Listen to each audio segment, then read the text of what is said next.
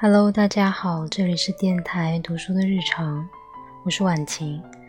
今天给大家分享一首诗歌，来自阿多尼斯，名字叫做《致西西弗斯》。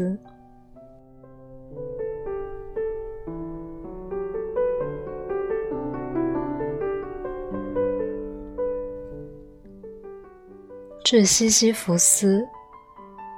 我立志在水上写字，我立志与西西弗斯一起承担他无言的巨石。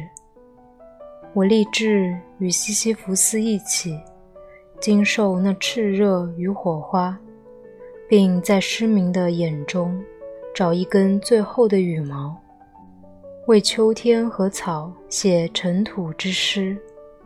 我立志与西西弗斯一起活。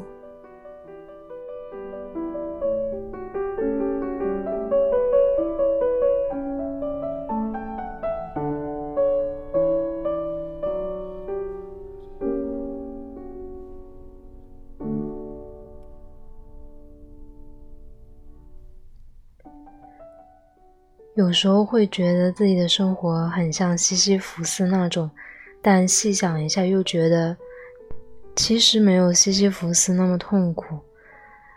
既然他都可以每天重复劳作，我们是不是也可以？嗯，祝各位晚安。